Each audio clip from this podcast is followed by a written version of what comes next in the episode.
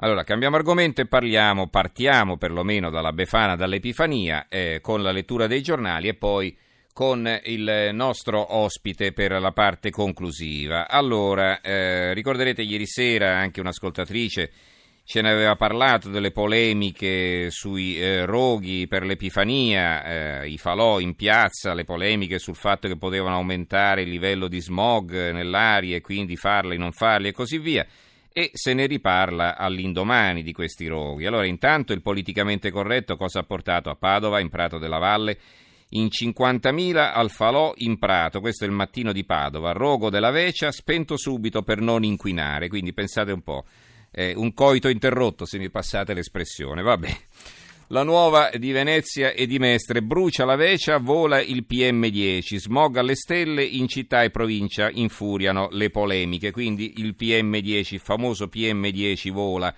E la tribuna di Treviso ha un'altra apertura che eh, è molto triste perché c'è una signora carbonizzata nella sua casa, nel rogo della casa, orribile fine di un'anziana a Vittorio Veneto, l'incendio a causa di una stufa e si vede questa casa totalmente avvolta dalle fiamme in una eh, foto che fa veramente impressione. Allora che cosa facciamo? Vogliamo far pagare l'aumento del PM10 ai familiari della signora? Non so. Eh, ehm, è veramente, è veramente, bizzarro, insomma, questo modo di ragionare. Il Corriere Adriatico, Befane in moto e palloncini di pace, messaggi colorati a Iesi, al Salesi, pario, eh, piloti iridati, vecchine acrobate in piazza Fabriano e a Urbino. Ieri sera abbiamo parlato invece della Befana di Urbania.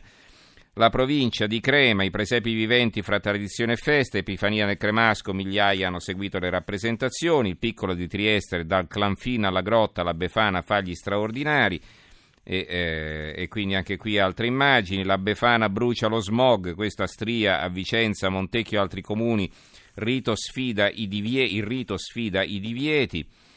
La provincia eh, di Como, Balocchi, finale col botto, ma polemica per il futuro. Como, 3.000 bambini con la Befana. Il comune non ci dà certezze, certezze no, qui non c'entrano niente i falò, ma sul fatto di finanziamenti che insomma si possa ripetere la festa anche il prossimo anno.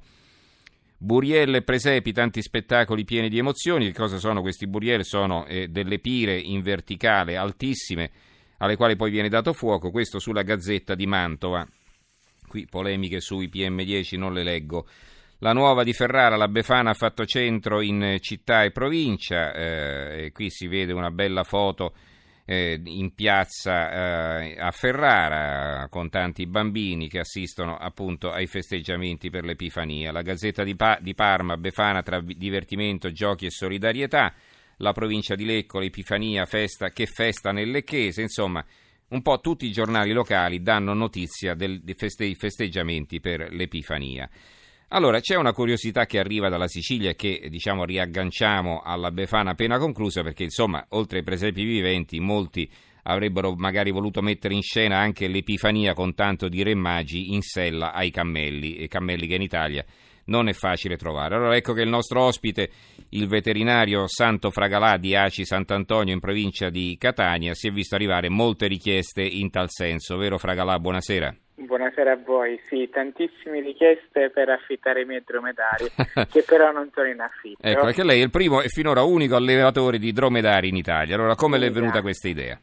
Allora, diciamo che io li allevo per uno scopo ben preciso, produco latte perciò questa è una cosa fondamentale. Lì mi è venuta questa idea perché ho un dottorato di ricerca in fisiologia equina e mentre lo svolgevo feci uno studio sui fosfolipidi del latte in diverse specie e mi ritrovai un articolo della FAO che parlava del latte di dromedario. Da lì si è, innestato una curiosità per, per questo latte e degli studi successivi che mi hanno portato ad aprire il primo allevamento. Ecco, questo allevamento, eh, intanto va bene, ci spieghi un momento eh, che animale è il dromedario, cioè quali sono i suoi pregi, i suoi difetti rispetto a un cavallo o un altro equino da lavoro, da fatica, come un mulo okay. per esempio? Allora, lo dovete immaginare come un, un animale a metà strada tra un, una vacca e un cavallo non a caso sono pseudo ruminanti, loro mangiano da cavallo ma digeriscono mm, da vacca.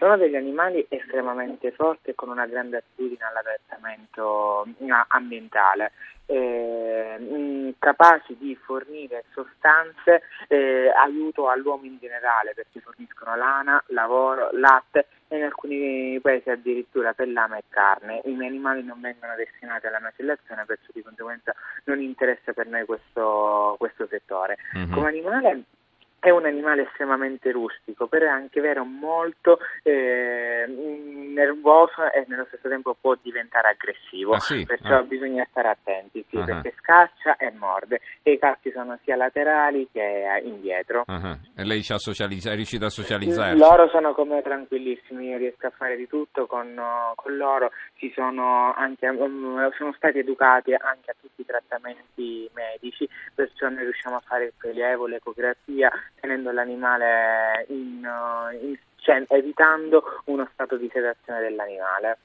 Allora, lei alleva questi dromedari per il latte, ci ha detto. Allora, quanto ne produce al giorno e che cosa allora, ci fa? Una, una, femmina in perfetto stato di salute nel picco di produzione può produrre fino a 20 litri di latte al giorno, poi la media si aggira intorno ai 12-17.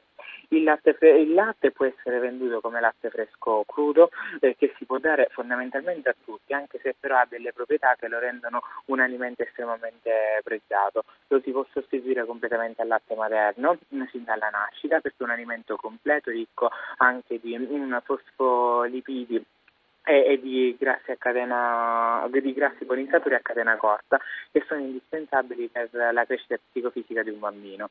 Lo puoi dare agli intolleranti perché è povero di lattosio e caseina, lo puoi dare ai nefropatici perché in corso di dialisi si perde del calcio. Ed essendo invece questo alimento ricco 5 volte di più rispetto al latte vaccino di calcio, ovviamente permette un'integrazione naturale di questo elemento nell'organismo lo mm-hmm. si può dare ai diabetici perché è una proteina molto simile all'insulina umana che favorisce il mantenimento di una eh, glicemia stabile e infine anche ai malati terminali perché è un alimento completo. Uno studio recentissimo, magari poco conosciuto anche perché potrebbe creare un po' di, di scalpore, di scandalo, è il fatto che questo latte lo si può utilizzare anche in corso di trattamenti per quelle persone affette da autismo perché permette un rilascio di endorfine eh, che agiscono sui recettori GABA del cervello e dunque tranquillizzano queste persone che spesso cioè, non si riescono a, relazionarsi con il mondo circostante. Mm-hmm. Questo è uno studio proprio recentissimo portato avanti sia in America che in India. Allora, quindi abbiamo eh, parlato delle qualità positive e molto, molto efficaci insomma, de, del latte di dromedaria. Eh, lei però questo latte lo trasforma, anzi trasforma sì. anche, visto che non le basta il latte per quel che lei ci vuole fare, poi lei acquista anche polvere, latte sì, in polvere dall'Olanda. Anche no? latte in polvere anche mm. perché per adesso non abbiamo un sistema di polverizzazione interno, ci stiamo adoperando anche per fare questo. Il Cosa ci fa con questo latte? Lei, viene quindi? trasformato in due linee di produzione, una alimentare e una cosmetica. Quella alimentare in questo momento Già attiva è tutta la linea dolciaria che comprende biscotti, cioccolato, croccante e per ultimo a Natale abbiamo lanciato il nostro primo Pandora al latte di dromedario, gli unici al mondo ad avere questo, questo prodotto. Senta, ma questi prodotti come vengono visti? Con curiosità? Intanto come li pubblicizzate? Allora, li pubblicizziamo eh, online attraverso un, cioè il passaparola, l'antinaggio, c'è un sistema proprio di, di marketing che stiamo, che stiamo svolgendo. Eh, diciamo che inizialmente magari allora, più facile vendere il prodotto cosmetico che il prodotto alimentare, perché l'idea di nutrirsi di un latte che è diverso rispetto a quello che è l'immaginario collettivo ovviamente lascia un po' di perplessità. Superata questa prima mh, mm, barriera, questa unica anche barriera. Il sapore com'è? Ce lo sa descrivere in qualche modo? Sì, allora è un latte abbastanza saporito perché essendo ricco di minerali e oligoelementi al primo sorso sembra salato, in realtà è estremamente vissetante. Mm-hmm. Allora, eh, invece per quanto riguarda i cosmetici, io poi ho fatto un cenno all'inizio eh, perché ci si può fare anche il bagno nel latte come facevano gli antichi, insomma, no? Diceva Cleopatra. Secondo la tradizione era solita fare il, latte, il bagno nel latte d'asina, molto probabilmente c'è un errore di traduzione perché era Poppea e poi successivamente Paolina Bonaparte a fare il, latte, il bagno nel latte d'asina, perché in Italia c'è stata una cultura più radicata dell'asina, a differenza dell'Egitto in cui il dromedario invece era un animale nobile. Noi abbiamo un prodotto eh, della nostra linea cosmetica che si chiama latte da bagno, che non è altro che un concentrato di sostanze emolienti e latte in polvere che miscelato nell'acqua della vasca da bagno la trasforma completamente in, uh, in latte, perciò non solo l'impatto scenico di immergersi nel latte stesso, ma soprattutto un, un cosmetico dall'alto valore nutritivo e idratante per, uh, per la pelle. Mm. Oh, chiaramente noi qui non è che stiamo facendo pubblicità ai prodotti del signor Fragalà, del dottor Fragalà. Ecco, quello che ci interessa è eh, valorizzare e anche dare spazio a questo spirito di inventiva. Si parlava prima di tanti giovani che non riescono a trovarsi un futuro. Eh, il dottor Fragalà è un veterinario, quindi diciamo il suo lavoro già ce l'aveva, e però si è ingegnato. No? Sì. Mm, no, immagino questa passione adesso ci dirà magari come le è nata, però diciamo immagino che le assorbe tra l'altro parecchio tempo oltre al suo lavoro tradizionale. La mia giornata inizia alle 6 del, del mattino e come vede ancora io sono... Ah, l'abbiamo costretta a rimanere fino a tardi, andiamo a diciamo, dormire subito. diciamo che mi avete un po' costretto, però con, con piacere. Eh, no, ma comunque la sera si fa tardi perché, a parte che la mattina inizia presto perché gli animali devono mangiare, devono essere controllati, poi c'è l'attività ambulatoriale, le visite a domicilio e poi la gestione del, del negozio, del, eh, del marketing, di tutta la parte burocratica che facciamo a noi interni perché la nostra azienda è un'azienda a conduzione familiare. Mm-hmm. Ma lei con chi la gestisce? Con, con, proprio con la mia famiglia, due, i miei genitori e altri due fratelli. Ho capito. E gli amici cosa dicono di questa idea? Allora, gli amici mh, inizialmente mi hanno dato per folle, oggi sono estremamente entusiasti di questa cosa e collaborano anche con me. Una mia amica è un sommelier e organizziamo spesso delle, mh, delle degustazioni per associare sia il uh, prodotto alimentare e ora ci stiamo inventando per l'associarla al prodotto cosmetico direttamente. Ecco, però io ho detto all'inizio che appunto lei eh, non, eh, non, ha intenzione di utilizzare questi animali così, eh, ho parlato dei re magi, ma eh, mi è venuto in mente, non so, anche per farli vedere ai bambini, no? Eh, allora sì, allora, noi in, attiv- in, azienda facciamo attività didattica con le scolaresche e gruppi organizzati, un'attività che svolgiamo da fine marzo, inizio aprile quando la stagione lo, lo permette, ma in realtà è un'attività didattica finalizzata alla, alla, produzione, alla nostra produzione, perciò si vede l'attività di mongitura, l'alimentazione degli animali, l'approccio con, con gli animali, non solo i dromedari, perché all'interno della fattoria abbiamo degli animali ornamentali che fanno da contorno e degli altri animali, quali ad esempio le le galline livornesi, gli struzzi, gli emu e nandù che producono degli, le uova che vengono utilizzate poi per i prodotti successivi. Perciò abbiamo anche un'altra produzione interna però dedicata alla, alla trasformazione del latte di.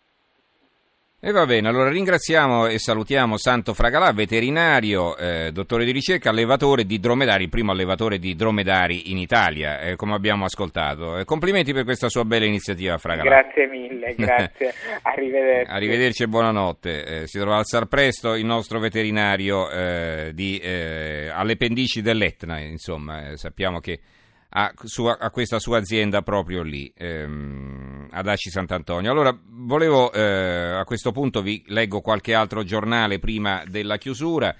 Vediamo, è arrivato un messaggio. Ecco, Marina da Venezia ci chiedeva se questo latte è esaminato dal Ministero della Sanità, purtroppo non abbiamo più l'ospite, io personalmente non sono in grado di rispondere, ma insomma, trattandosi di un veterinario, eh, sicuramente, ecco, se lo ha messo in commercio, eh, avrà eh, sottoposto questo, eh, questo latte a tutti i controlli di rito.